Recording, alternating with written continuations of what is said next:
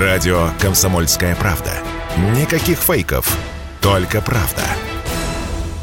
Нобелевская неделя в 22 году стартовала с номинации «Физиология и медицина». Лауреатом стал шведский биолог Сванте Паабо.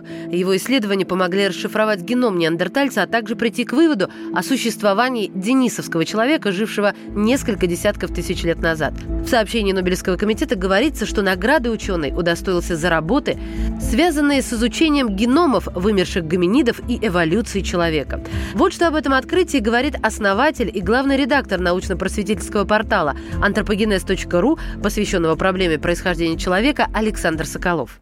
Фактически это новое направление в науке, которое сделало в ней такой существенный переворот, потому что к началу 80-х годов, вот когда начинались эти разработки, многие не верили, что в принципе возможно из кости, которая пролежала в земле даже, допустим, сотни лет, а тем более тысячи лет, что из, из, из такого материала можно получить какую-то генетическую информацию. Вы понимаете, что это неисчерпаемый источник сведений о вымерших существах, такой информации, которую мы из самих костей, из их строения получить не можем. То есть мы не знаем, когда мы находим скелет, даже полный скелет какого-нибудь вымершего животного, какого он было цвета, какая у него была шерсть, какие у него были глаза, чем оно питалось, какие у него были болезни. Мы можем, если у нас есть генетика, мы можем проследить ее родословную, узнать, с кем скрещивались эти животные, от кого произошли, кто их потомки и так далее. То есть понятно, что палеонтологи до этого занимались такими вещами, но именно появление палеогенетики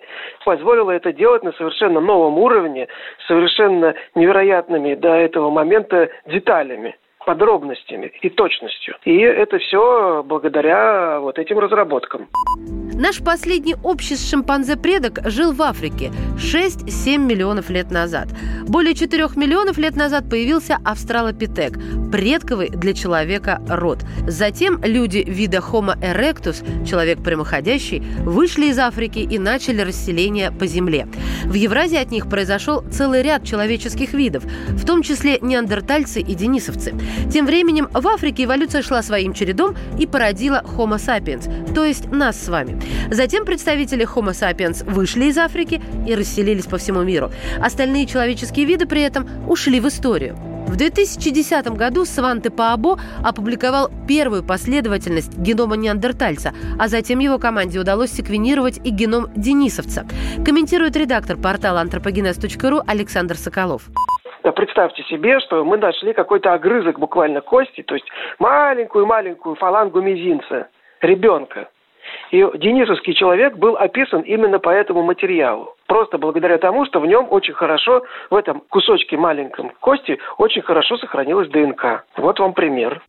Исследования Паабо и его сотрудников доказали, что представители Homo sapiens в ходе миграции за пределы Африки не только встречались с неандертальцами и денисовцами, но и скрещивались с ними. Следы такого скрещивания и сейчас видны в ДНК, и гены вымершей родни влияют на нашу с вами физиологию. Например, гены неандертальцев не просто сувенир от вымершего вида, они участвуют в формировании нашей иммунной системы.